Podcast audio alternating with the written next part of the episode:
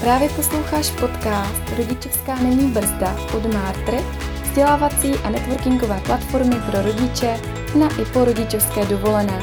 Podcastem ti provází Katka a Klára. Můžeš se těšit na inspiraci ohledně návratu do práce, osobního růstu i začátku nebo rozvoje tvého podnikání. Hana Jadavan. Profesně se živí jako lektorka a mentorka v oblasti agilního způsobu vývoje a práce s týmy. Specializuje se zejména na vzdělávání Scrum Masterů, agilních koučů a manažerů. Spolu založila komunitu českých agilních nadšenců Czech Agile, které se stále aktivně věnuje, točí pro ní videa a pravidelně pro ní přednáší. V osobním životě je vášnivou čtenářkou vzdělávacích a seberozvojových knih. Píše o nich blog Agile Influencer, sdílí je na svém Instagramu a vydává nepravidelný newsletter zaměřený na knihy a seberozvoj. Ahoj Hanko, vítám tě v našem podcastu Rodičovská není brzda a jsem moc ráda, že jsi přijmula pozvání tady k nám. Ahoj Katko, moc děkuji za pozvání. Já se na tebe zrovna vrhnu, protože uh, ty se věnuješ agilnímu způsobu vývoji a práci s týmy. Mohla bys nám vysvětlit, co to znamená prostě pro člověka, který v životě o tom nikdy neslyšel, co to je, čemu se věnuješ, jenom tak nějak uh, v rychlosti. A já jsem se chtěla tady k tomuto zeptat, jestli tady toto řízení, nějaké toto agilní, se dá třeba použít i při práci s dětmi.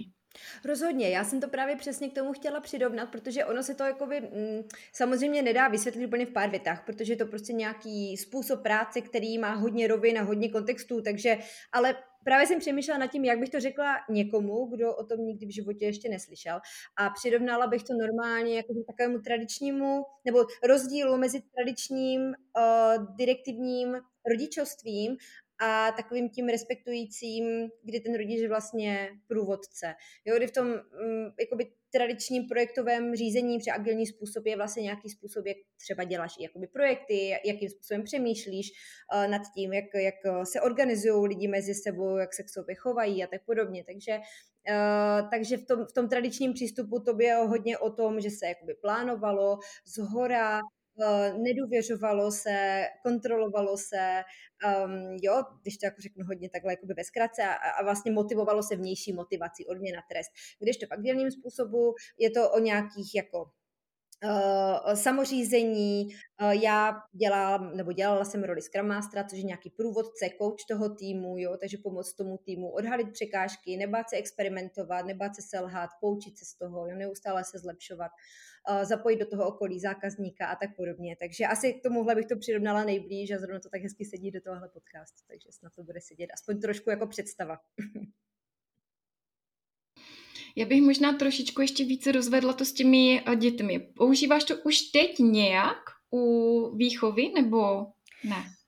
Ty, ono je to spíš tak, že já to mám asi přirozeně v sobě, protože moji rodiče mě takhle vychovávali uh, a možná proto mi tak i sedla ta role toho Scrum Mastera, kdy vlastně tím ne, nedirektivním způsobem koučovacím, řekněme, uh, jsem pracovala s týmy a zajímalo, by mě, zajímalo mě, jak oni sami si poradí s různýma věcma a um, pomáhala jsem jako jenom zvědomovat některé věci. A vlastně se mi to strašně moc hodí tady ta praxe z těch týmů teďka do toho rodičovství, ale řekla bych, že to fakt jako byla i nějaká přirozenost. Rozhodně to není něco, co jsem se jenom tak jako uh, naučila. Což neříkám, že se naučit nedá, ale já to zkušenost jakoby mám tohle. Ty jsi lektorka, mentorka, točíš videa, přednášíš, hodně čteš, píšeš blog, newsletter, do toho studuješ, ale hlavně jsi máma a máš malého párťáka.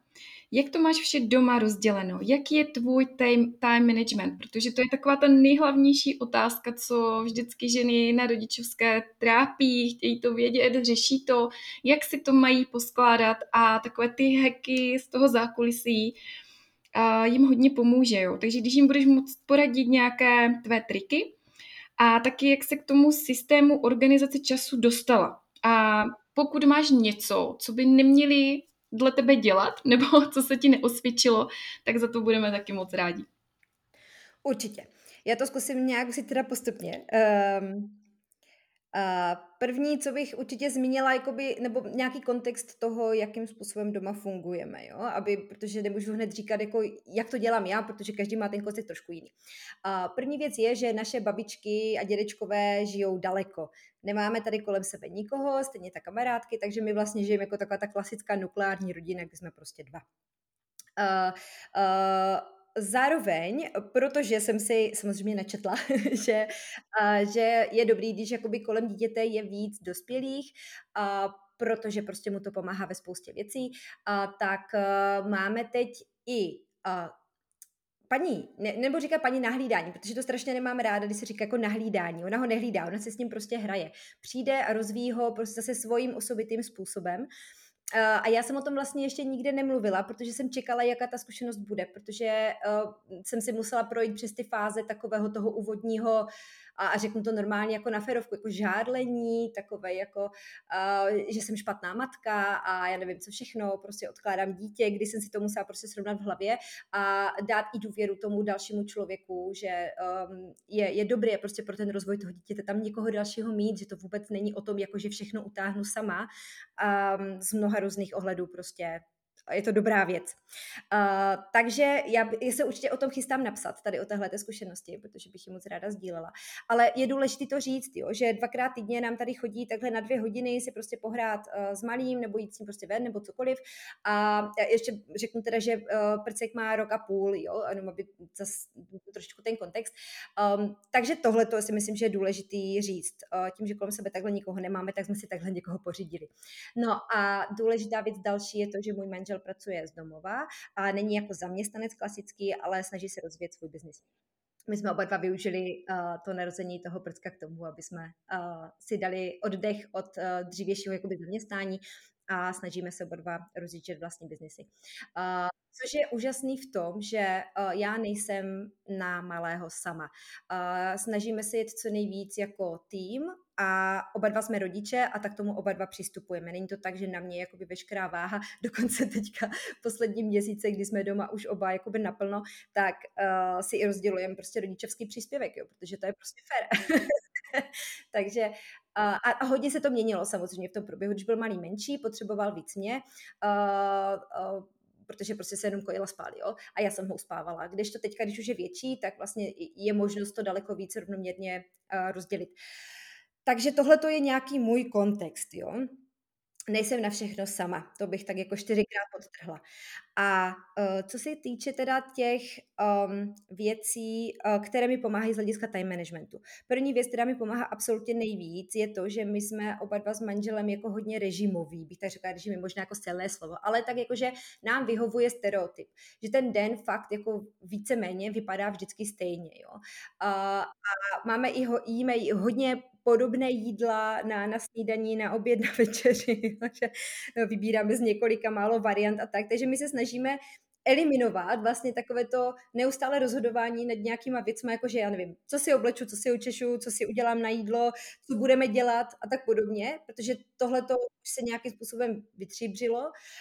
Um, něco, co nám prostě funguje, chutná, je to prostě zdravé, jo, prospěšné pro nás, pro všechny. Takže tady v tomhle modu my jedeme. Um, takže když to jakoby popíšu, možná to třeba pomůže, jak ten jakoby den vlastně vypadá. Uh, já spím uh, s malým, to znamená, jak se zbudí, tak prostě pomuchláme všechno a pak jdeme dělat eh, snídaní. Teďka je to tak, že vlastně snídaní dělám já, před normálně u nás vaří manžel, ale snídaní jenom snídaní dělám já, u toho poslouchám podcasty. Zjistila jsem, že prostě během toho jsem schopná dohnat nějakou dobu, kdy jsem neměla strašně dlouho čas vůbec sledovat nějaké dění, jako co se kolem mě děje, takže eh, do toho poslouchám ať už podcasty nebo nějaké vzdělávací videa. A to se mm. malý hraje mezi tím? A manžel je, manžel je s prckem, takže on se mu vlastně v tu chvíli věnuje a, a užijou si ten svůj čas pro sebe sebe. Potom se teda najíme a potom je čas, kdy já jsem s malým, do doby, než má denní spaní. Už má jenom jeden spánek, takže vlastně zhruba to vychází třeba plus minus nějaké dvě hodiny, kdy prostě děláme různé věci a já jsem teda taková jako zaměřená spíš jako na takové to kognitivní rozvíjení, jako čtení knížek, zkoušet, ať třeba jakoby rozvíjet uh, motoriku, ale hodně na rozvíjení. Jo? Když to manžel dělá spíš takovou tu volnou hru, imaginativní a dělají prostě víc takový jako zase jiných jakoby prospěšných věcí, což je hrozně fajn, že každý to máme jinak a každý mu zase dáváme něco trošičku jiného. Um, Potom jde teda spinkat, spí většinou hodinu a půl až dvě, v tu dobu já pracuju. Uh, nebo pracuju, no prostě tvořím. A potom, jakmile se zbudí, tak máme teprve oběd, což už je třeba někdy kolem druhé, třetí hodiny odpoledne. Uh, potom mají hodinku zase s manželem, kdy já mám čas pro sebe, to je teďka novinka, poslední týden, dva, tuším, uh, protože já jsem vlastně ten rok a půl prakticky jela tak, že Eh, buď jsem byla s malým, anebo jsem něco tvořila a už mi to začínalo jako dohánět po tom roce a půl, že jsem neměla ten čas pro sebe takový, jako kdy jenom a odfoknu a, a já nevím, ostříhám si nechty třeba, jo, a jenom tak. A, nesnažím se to dělat prostě honem při něčem, nesnažím se být za každou cenu efektivní. Takže to je takový, taková doba, kdy, kdy vypnu svoji efektivitu a produktivitu.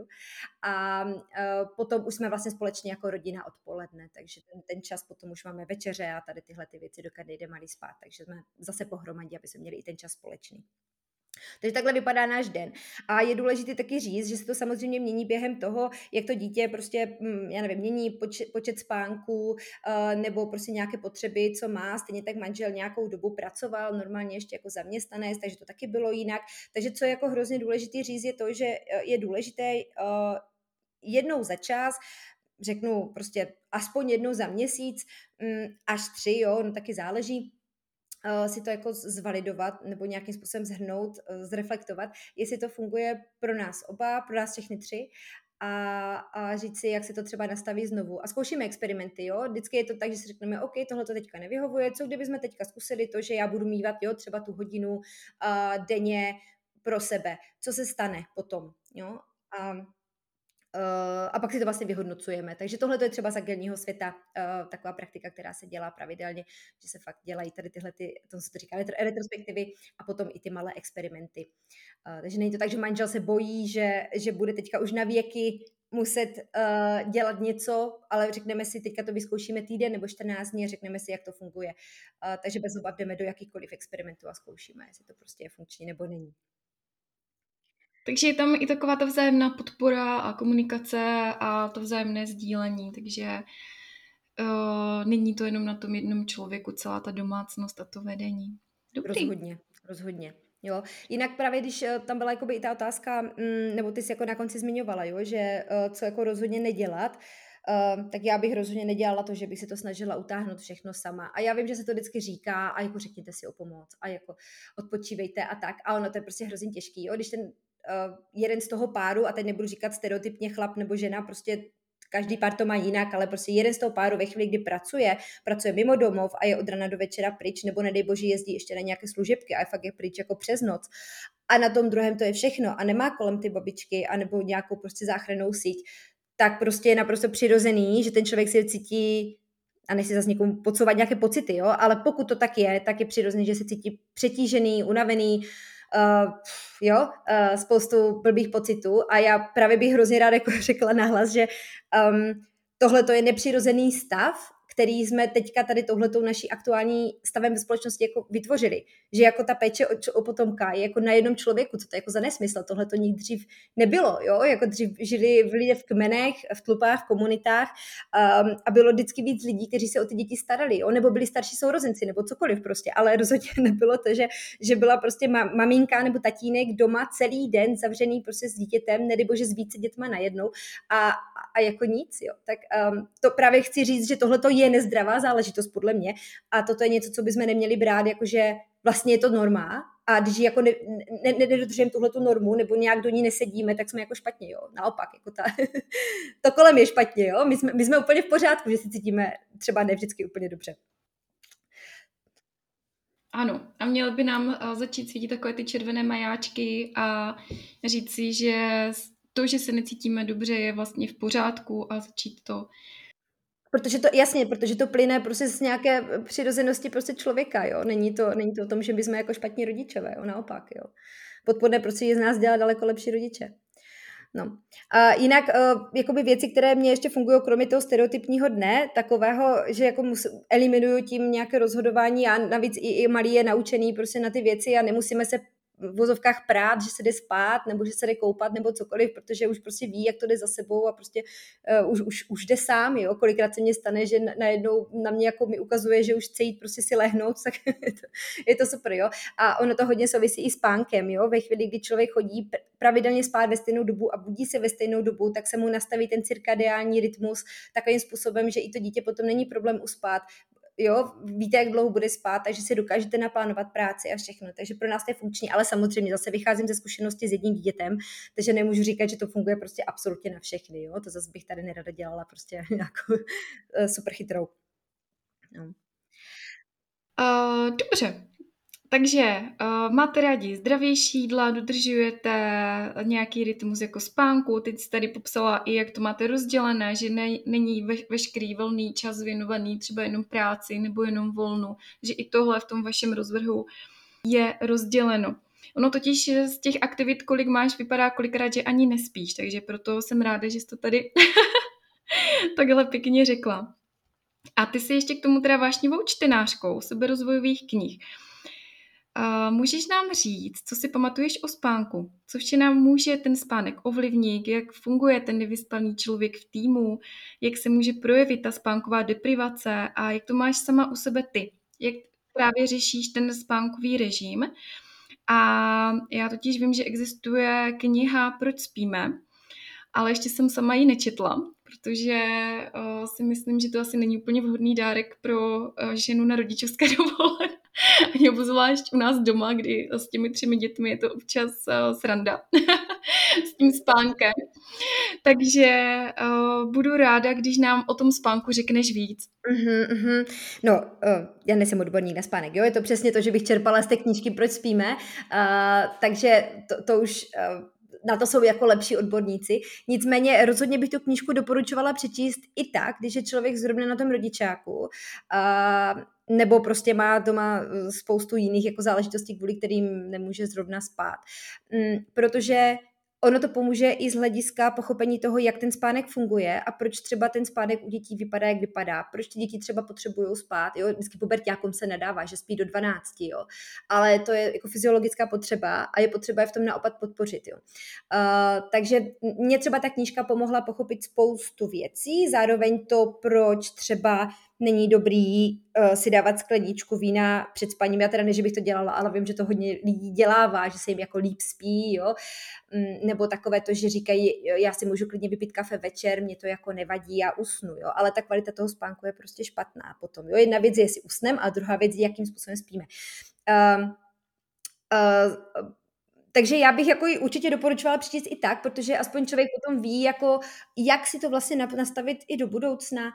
Mm, ale jo, jasně, taky mi to přijde jako úsměvné. Teďka mm, kolikrát s daleko větší mm, to říct, citlivostí poslouchám různé seberozvojové rozhovory a podcasty, kde ti lidi říkají jako, uh, co všechno se má dělat a psát denní věčnosti, věčnosti a spát těch 8 hodin a já nevím, co všechno a já vždycky to holkám říkám, jasně, ještě nemáš dítě, tak ještě nevíš, ale já jsem byla stejná, jo, taky jsem to takhle jakoby, že ventilovala na, na Instagramu a, a, a pořád jsem přesvědčená o tom, že spoustu věcí se dá jako i s těmi dětmi dělat, ale jasně, jo, je potřeba trošku ubrat. Ale já třeba jsem se dívala schválně, kolik spím, ten spánek prostě není kvalitní, samozřejmě, protože ve chvíli, kdy spím s prckem uh, a on se co dvě hodiny ještě pořád bojí na, uh, budí na kojení, tak prostě nespím celou noc, jo. Ale jako by to se týče počtu hodin, uh, tak já fakt uh, od těch 6 do 8 hodin spím a jsou samozřejmě noci, které jsou blbé, kdy se budí prostě co 20 minut, protože zuby nebo já nevím něco, tak se vyspím prostě na prd, um, ale uh, pak to zase doženu třeba tím, že někdy si jdu fakt lehnout,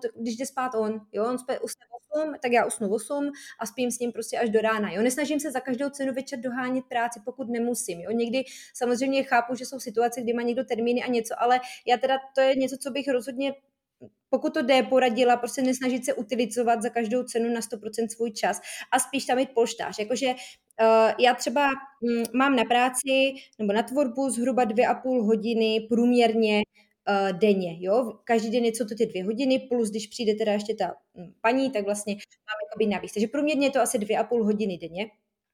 A to je čas, kterým já počítám. A do toho já si plánuju práci, tu, co má být hotová.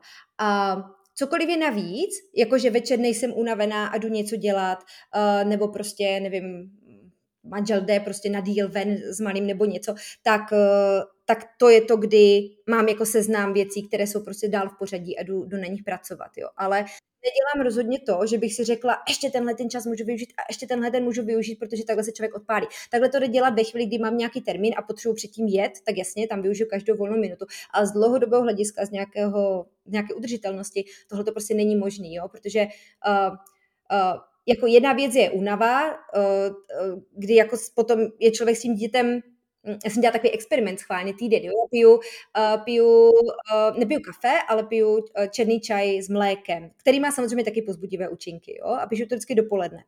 A uh, teď jsem zkoušela kolem Vánoc schválně na týden ten čaj prostě vyhodit, abych já věděla, co jsem vlastně já, jako jak doopravdy funguju, když nejsem na nějakých podpůrných látkách. A musím říct, že, že bylo jako strašně moc vidět, jak mě najednou nebavilo si s tím malým hrát, jo? nebo něco vymýšlet, nebo, nebo dokola jo, pořád něco ukazovat nebo tohle.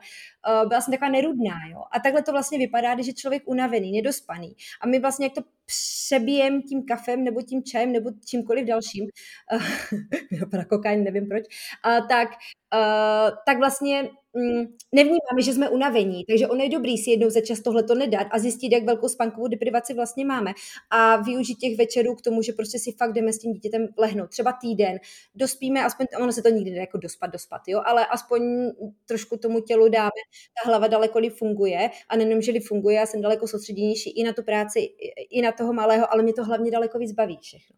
Takže ten spánek je strašně, strašně důležitý. Ale já bych chtěla říct, jako, že nejenom spánek takový, že večer si lehnu a usnu, ale celkově odpočinek i ten bdělý odpočinek, což je právě ta hodina pro mě, jak jsem říkala, že eh, můžu jenom tak sedět a čučet do zdi prostě, jo? nebo si čtu, nebo prostě něco pro mě čtení jako odpočinek.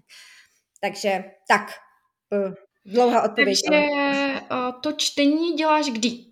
Kdy, si, kdy je to tak jak pro tebe nejlepší, jo? aby člověk četl více, takže když jo, třeba se manžel vrátí později z procházky, nebo ten večer teda asi ne, Ono si, to, ono si to strašně mění přesně podle těch období. Fakt je to každý měsíc jinak. Pro mě, já, kdybych měla dát nějaké jako doporučení, kdyby někdo chtěl číst víc a neví, jako, jak to udělat, tak jediné doporučení, které mám, je udělat si z toho prioritu. Jo? Uh, takže Uh, pro mě je to třeba důležitější než, a teď řeknu například, nevím, uklidit, jo, nebo než jít cvičit, což je blbý, jo, protože teďka prostě cvičení šlo jako dost do ústraní oproti dřívějšku, ale tak na všechno jednou zase čas bude snad. A, ale pro mě to čtení je prostě priorita. Zároveň si vybírám knížky, které jsou pro mě hodnotné, že když už ten čas tomu věnuju, blbých 10 minut klidně, tak tak jsou to knížky, které mě něco přinesou, nějak mě obohatí, změní můj život, nebo mě nějak namotivujou, nebo se dozvím něco o výchově, ale nečtu jako beletry, nebo jak to říct, jo, nějakou takovou, jako nějaký brak, řek, řekněme, jenom jako abych si odpočinula, že jako čtu, protože dobrý m, pokračuju nebo v budování jo, budu čtecí návyk, ale uh, pro mě třeba osobně je to rozdíl přesně, kdyby jsem koukala na televizi na dokumenty versus na nějaký stupidní seriál, jo, tak uh, prostě vybírala bych si knížky, které čtu. Udělala bych si čtení prioritu, plus našla bych si aspoň třeba, já nevím, kolik je možnost, jo, 10 minut denně, jo, Ono to stačí k tomu, že člověk postupně začne ukrajovat a i do těch knížek se daleko rychleji potom pohrouží. Jo? Někomu trvá, než se začne soustředit třeba na to čtení nebo něco a ono je to jenom návyk, o ničem jiném to není, to se jako vypracuje, je to jak sval prostě. Je potřeba to trénovat každý den, takže rozhodně každý den čtu. Tak, a, eh, a většinou to mám tak, teďka čtu hodně v té hodince pro sebe, aspoň třeba půl hodiny se snažím. Uh, rozhodně uh, mě zachraňují hodně audioknížky teďka, protože ve chvíli, kdy třeba uspávala jsem malého, fakt dřív třeba byl problém, že hodinu nespál, jo, v létě, když je ještě kor světlo, horko a nemůže prostě usnout, tak já, kdybych tam s ním měla hodinu být, tak já zešedivím, jo, z toho každý den. To je prostě jako mentálně náročná záležitost. Takže takhle já si mám prostě v uších uh, knížku, Eh, a jsem úplně vyčilovaná. Já se tam ležím, ten čas je pro mě jako efektivně strávený, on si tam po mně různě lozí, jo, a až to ze sebe dostane všechno, tak si prostě ke mně lehne a usne. A samozřejmě ve chvíli, kdy mu povídám pohádku, nebo mu zpívám, nebo si s ním povídám, co se dělo ten den, tak mám tu knížku vypnutou a pak jenom takhle jedním ťukem bouchnu do sluchátek, jakmile usne a, a prostě jsem tam ještě chvíli s ním a, a poslouchám. Takže, uh, takže audioknížky jsou pro mě úžasná věc i při uklidu, při čemkoliv, takže uh, nebála bych se toho a ráda bych jenom řekla, že znova čtení nebo poslouchání audioknihy je zase něco, co se potřeba naučit a, a, a prostě tou, tou praxí každodenní se to zase jako ten skill daleko víc zlepšuje. Pěkné. Já doufám, že teď všichni budou číst víc. a ještě nám řekni, jestli jsi chtěla tady tohle, co děláš, někdy zabalit.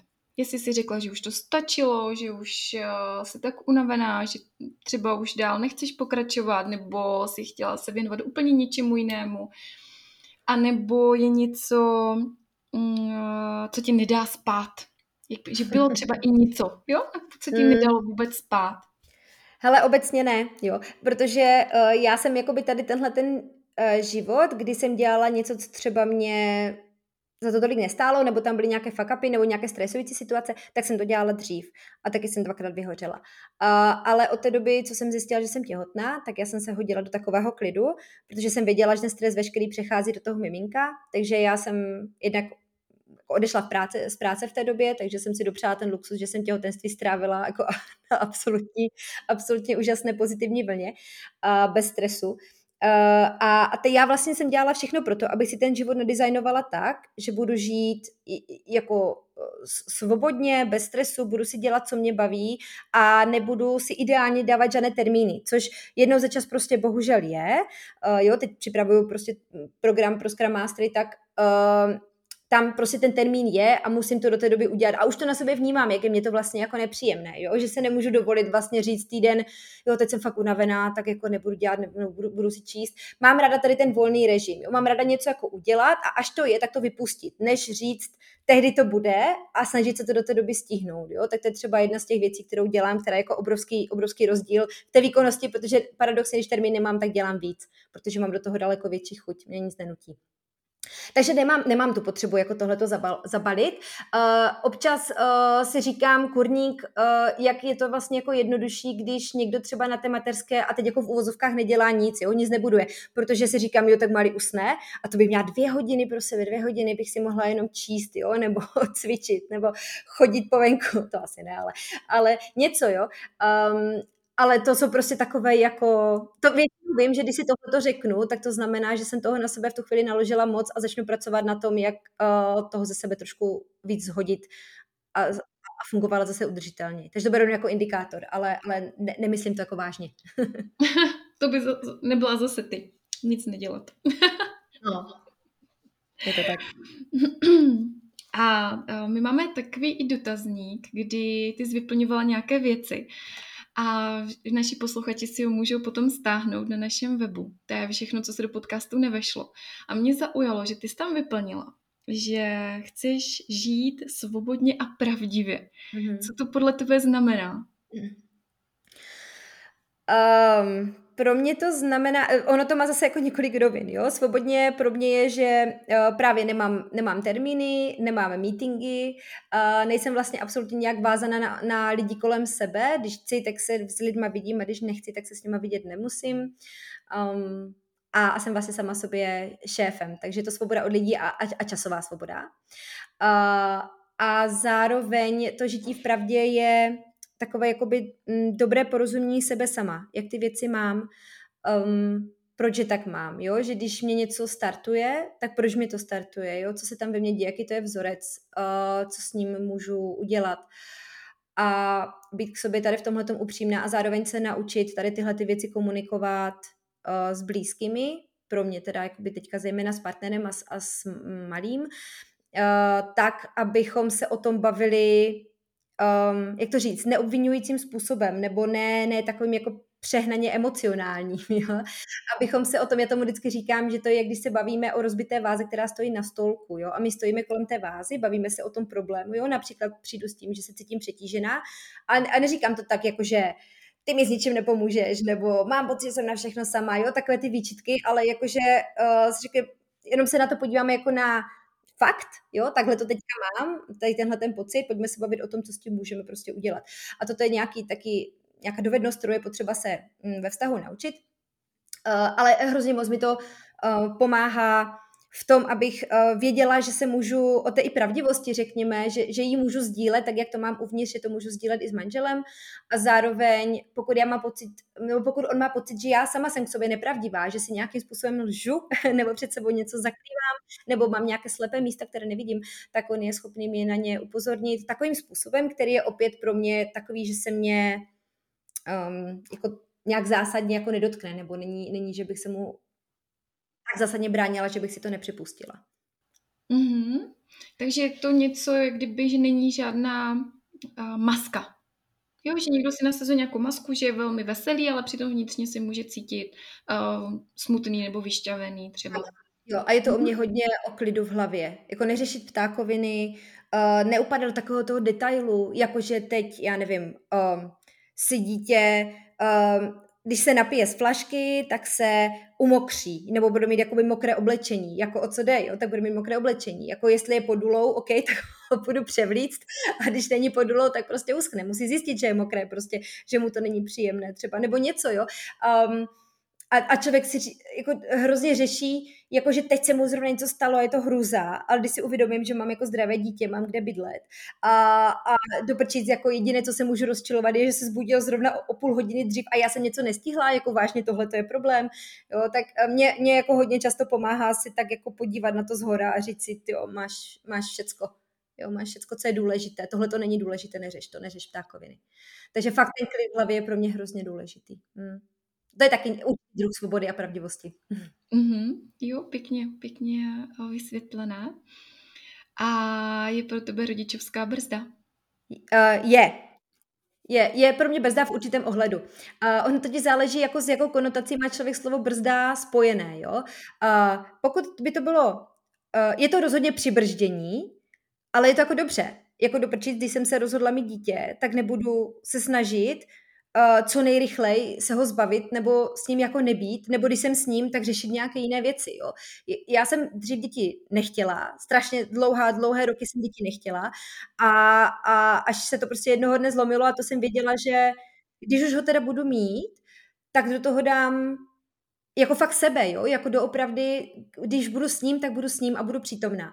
A uh, takže v tomhle uh, to brzda je, ale v dobrém. Eh, zároveň je to obrovská příležitost pro to jako udělat něco nového, jo? že když člověk teda není v tom zaměstnání, třeba pokud je na mateřské, nebo um, musel z nějakého důvodu prostě opustit nebo přidat eh, ty věci, které dělal do teďka, eh, tak je to zase obrovská příležitost jako vybudovat vlastní biznis. Jo? Já mám kolem sebe právě spoustu lidí, kteří během mateřské něco vybudovali, uh, protože jako kdy už jindy, jo. A zároveň si myslím, že to dítě obrovsky naučí uh, prioritizovat věci jako brutálním způsobem, zefektivnit. A, a to, mi, to se mě i někdo ptal, jestli jako kdyby dítě neměla, jestli bych dělala rychleji ty věci. Já si popravdě myslím, že ne, jo, protože uh, já bych měla takový pocit, jako že teď se mi tohle to nechce, jo, nebo udělám to potom, nebo prostě se v to budu zbytečně babrat možná díl, než bych musela. A takhle, já prostě ve chvíli, kdy vím, že mám tebe tomu ty dvě hodiny, kdy bude spát, to je prostě jak výstřel startovní pistole a já jedu, jak Fredka a okamžitě jsem v hluboké práci, v absolutním soustředění a jedu, jo. Jde o to samozřejmě, abych měla ten time managementový systém vyladěný tak, aby prostě jsem si mohla jenom sednout a začít pracovat a neřešit prostě kolem toho blbiny. Uh, ale tohle to mě třeba naučil až prcek, jo, neprokrastinovat a být jako super efektivní a, a tohle.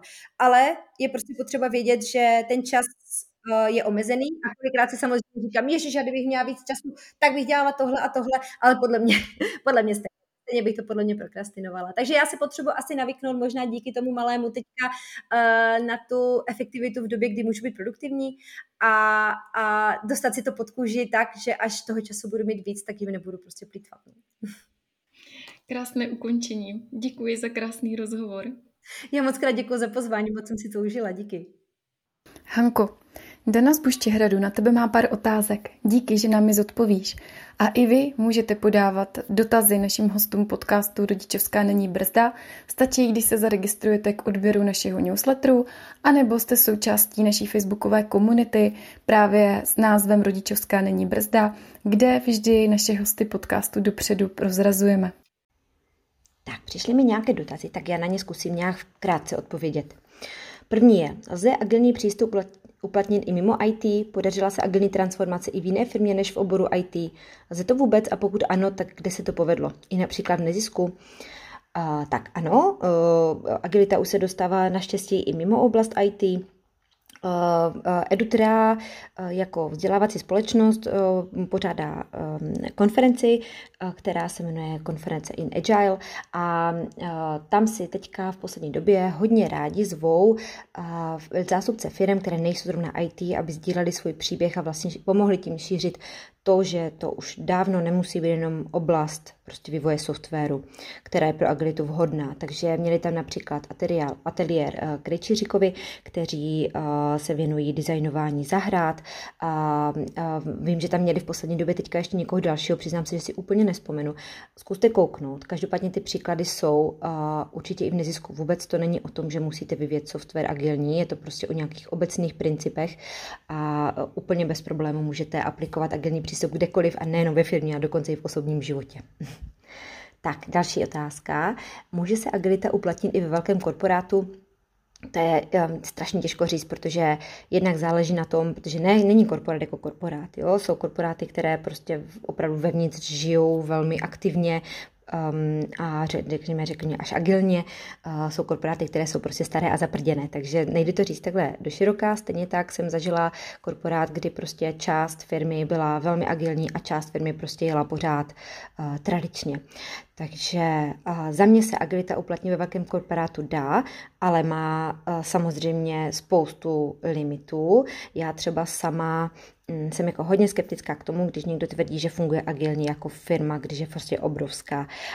Um, ale mm, pokud bychom se bavili o tom, že dokážou agilně fungovat některé týmy, nebo tam, kde je to třeba jakoby vhodné, takže se to opravdu povedlo, že vedení firmy k tomu přistupuje agilním způsobem. Jo? Není to jako nula, nejsme agilní, 100 jsme agilní, tak 100, 100% agilní jsou prostě tak startupy, jo? protože jsou malinkaté a, a můžou být úplně super byté. Velký korporát prostě bohužel tím, kolik má lidí a komplexitu mm, komunikace a prostě procesu musí dodržovat třeba i nějaké vnější mm, nastavení, nějaké nějaké, nevím, um, jak to říct, uh, směrnice, jo, nebo něco, tak to má prostě malinko náročnější, takže v rámci svých možností agilní být může, nebo rozhodně může fungovat agilněji, než třeba fungovaly ty korporáty do teďka. Takže ano, ale mějte od toho ne úplně až tak předná očekávání a taky um, dá se očekávat, že vzhledem k tomu, kolik je tam lidí, tak bude o něco díl trvat, než uh, na tu agilitu doopravdy přejdou. Další otázka je, kdy a kde, v jakých případech se agilita nehodí. Um, a on, um, ta otázka je jako takhle, musela bych na ně odpovědět dost širokým způsobem. A my tady tyhle ty věci probíráme. Um, já mám takovou školu pro Scrum Mastery, která se jmenuje Agile Masterclass a tam vlastně v rámci tříměsíčního vzdělávacího programu uh, tady ty věci probíráme a ti Scrum Mastery se vlastně učí Mm, kde tu agilitu vlastně použít, jakým způsobem zavádět, um, prostě jak tomu všemu přistupovat, jak ji řešit v praxi a tak podobně. Ale když zkusím teda nějak úplně v rychlosti odpovědět, um, kde agilita není vhodná, tak je to tam, kde a například jsou to projekty, kde přesně víte, jak má vypadat výsledek, jo? ale ne, že si jenom myslíte, že víte, což je jako nejčastější problém v praxi, si myslíme, že víme a pak zjistíme, že uh, jsme se buď nepochopili se zákazníkem, nebo zákazník si to vyzkouší a zjistí, že to vlastně chce jinak, ale tam, kde přesně víme, jaký výsledek, to znamená například máme postavit most nebo nějaký dům, jo? takže máme to nějak nakreslené a víme, že přesně tohle to má vzniknout.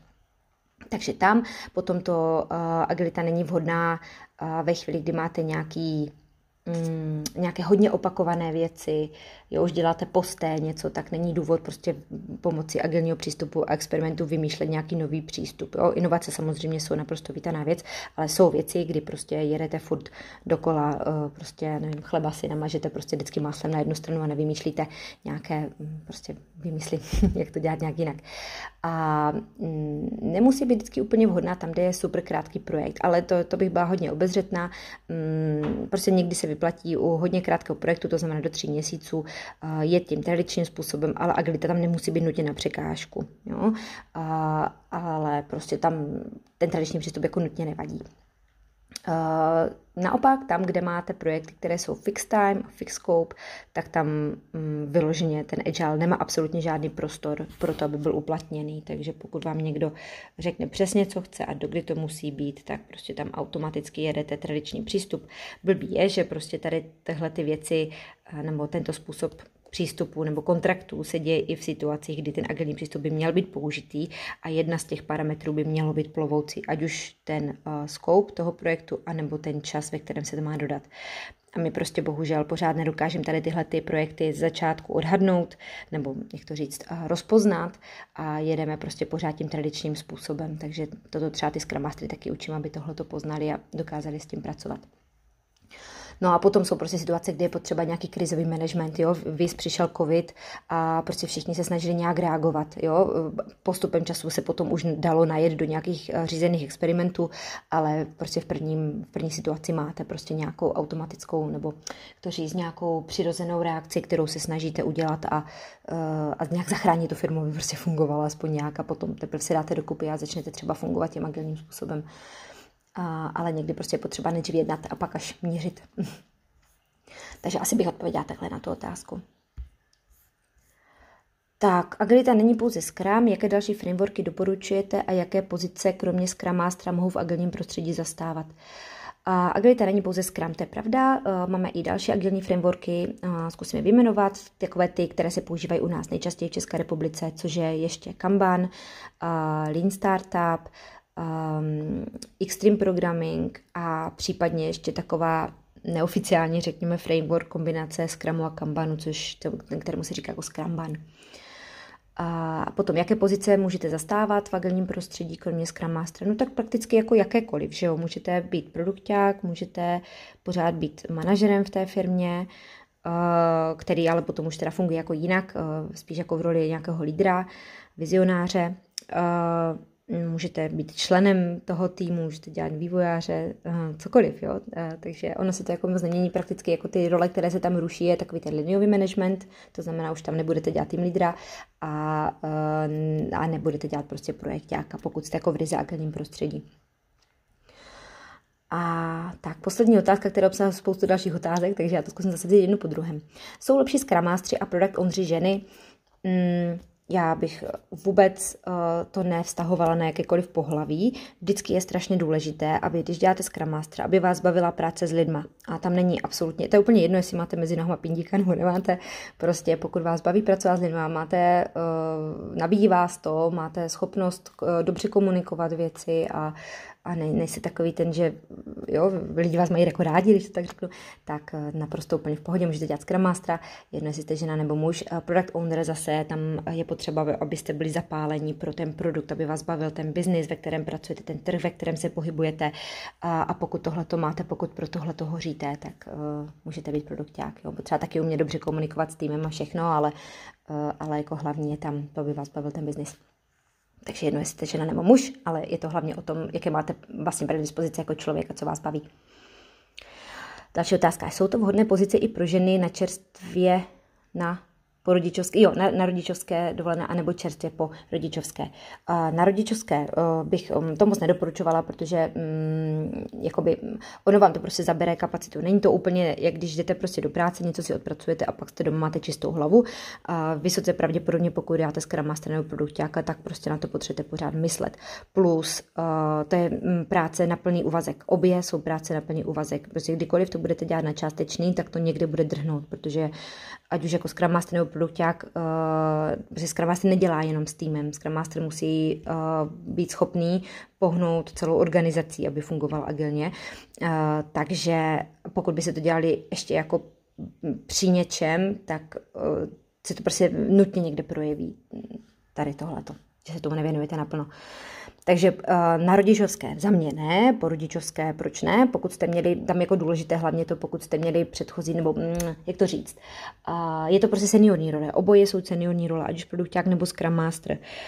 Potřebujete umět pracovat s lidma jako Scrum Master a jako produkták potřebujete vědět, jakým způsobem pracovat z biznisového hlediska. Jo, pokud tohle to máte, tak eh, je úplně jedno, jestli jste rodičovské nebo ne, není to problém. Pokud to ještě nemáte, tuhle tu zkušenost, tak je potřeba si to někde naučit. Například uh, na nějakých prostě kurzech nebo číst si knížky a tak podobně. Jo. I z toho důvodu já jsem vlastně tu školu pro Scrum Mastery udělala, ale je možné si udělat i dvoudenní certifikaci. Někomu to prostě stačí, protože má ty přirozené predispozice a třeba například předtím pracoval už s nějakým týmem nebo uh, lidi z HR jsou hodně takový jako uh, empatičtí vůči lidem, takže třeba taky tohle to mají v sobě trošičku blíž. Takže někdy stačí prostě nějaké rychlejší školení, ale každopádně to školení z vás Scrum Mastera, takového to super core neudělá.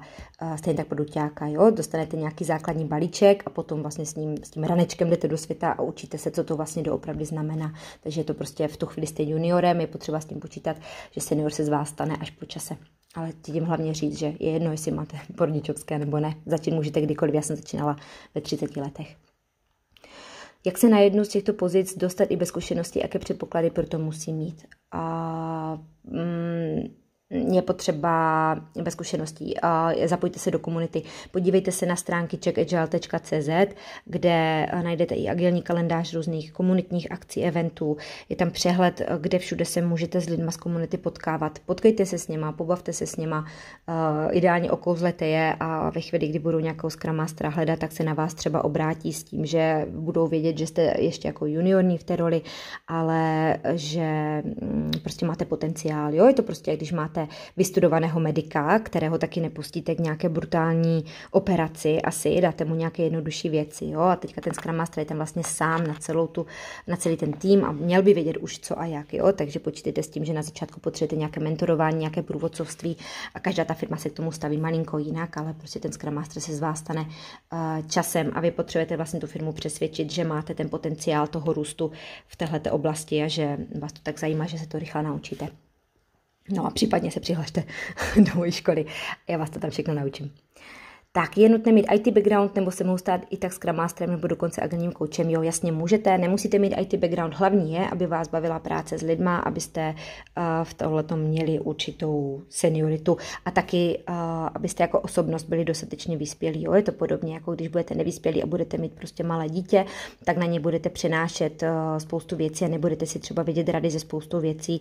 Uh, oproti tomu, když už budete uh, vevnitř vyspělí, dokážete být trošinku odolní vůči vůči některým věcem, ať už chování lidí, nebo prostě nějaká stresová situace, eh, nebo jo, když někdo vám něco řekne, tak se z toho nebudete sypat. Um, takže to je spíš takové, jo, aby vy jste byli vevnitř v pořádku, eh, mentálně odolní um, a abyste se postupně naučili, co to vlastně obnáší ta práce, ten agilní přístup. Ten IT background je prostě plus navíc, protože budete rozumět tomu, o čem ti lidi mluví, dokážete daleko pochopit a jít jim napřed. Nicméně já jsem opravdu začínala ve 30 letech bez IT backgroundu a vypracovala jsem se. Ale musíte počítat s tím, že se některé věci potřebujete doučit. Nenutně programovat, ale potřebujete vědět eh, jakoby v kostce, co to znamená, když ten programátor pracuje, že je to kreativní práce, že probíhá určitým způsobem mm, a jakmile proto budete mít to pochopení, tak, eh, tak potom není problém podle mě se v tom zorientovat docela rychle. Tak a poslední otázka. Je vhodný kandidát i projektový manažer, který řídil do posud projekty Waterfallově? Hele, já jsem vůči tomu malinko skeptická, uh, co se týče... Um, takhle, nepotkala jsem úplně moc dobrých uh, skramastů, kteří byli bývalí projektáci, protože vy potřebujete fungovat úplně jinak. Vy potřebujete úplně přepnout uh, hlavu, protože projekták je člověk, který je zodpovědný za projekty. A dělá všechno pro to, aby ten projekt nevyfailoval, aby lidi všechno věděli, co má dělat, takže rozděluje, jo, práci kontroluje, jestli ty věci jsou a tak. A vlastně tak jako hodně dělá takovou maminku, jo, v určitém ohledu. Když to Scrum Master je coach, to je člověk, který nechá ty lidi v tom týmu vyfailovat a pak, uh, aby, aby si prožili tu zkušenost. A potom se s ním baví o tom, uh, co se dalo dělat jinak, jakým způsobem třeba, co, co se potřebují naučit, a, a tak jo. A mm, já mám zkušenost, že lidi, kteří dělali projektové manažery, se jim hrozně těžko kouká na to, jak ten tým prostě uh, třeba není úplně funkční a snaží se mu pomoct takovým tím násilným direktivním způsobem, tlačit to moc, jo. Takže tahle ta změna, takže já bych asi odpověděla jako tak, že je to o tom, jak moc je pro vás příjemný nedirektivní přístup, takový ten eh, fakt jako koučovací, jo, když jste třeba rodič, jo, protože tady to poslouchá si hodně rodičů, pokud máte uh, přirozený, um, přirozený v sobě přirozeně to, že se vám líbí respektující výchova a přistupujete ke svým dětem jako k parťákům, tak je potenciál, že z vás budou dobří skramáci. Přesně takhle potřebujete pracovat i s tím týmem. On tam jako není úplně moc rozdílu, přiznám se. Ale pokud byste byli takový, že potřebujete hodně věcí kontrolovat, musí to být podle vás a tohle, a tak, tak potom radši dělejte projektáka normálně v tradičním projektovém. Jo, není na tom vůbec nic špatného, jenom prostě jako, jako Scrum se budete patrně trápit a zejména se bude trápit trošinku ten váš tým. Jo? A neříkám, že to není možný, jenom prostě mm, ta pravděpodobnost, uh, že bude z vás bude dobrý Scrum Master, jste byli dobrý projekták, je třeba malinko nižší. Tak, tak bych to řekla. Tak to byla poslední otázka. Moc krát za ně děkuji. Doufám, že jsem na ně na všechny dostatečně odpověděla a doufám, že se uvidíme společně v komunitě Já Doufám, že vás to přesvědčilo, vy jste Scrum Mastery uh, či Product Ownery šli dělat, takže jste se v tom našli a snad se uvidíme. Díky moc. Jestli se ti tento díl podcastu Rodičovská není brzda líbil, zaklikni odběr a sdílej ho dál. Děkujeme, že nás posloucháš a nezapomeň, jsme v tom s tebou. Za tým Mártr Katka a Klára.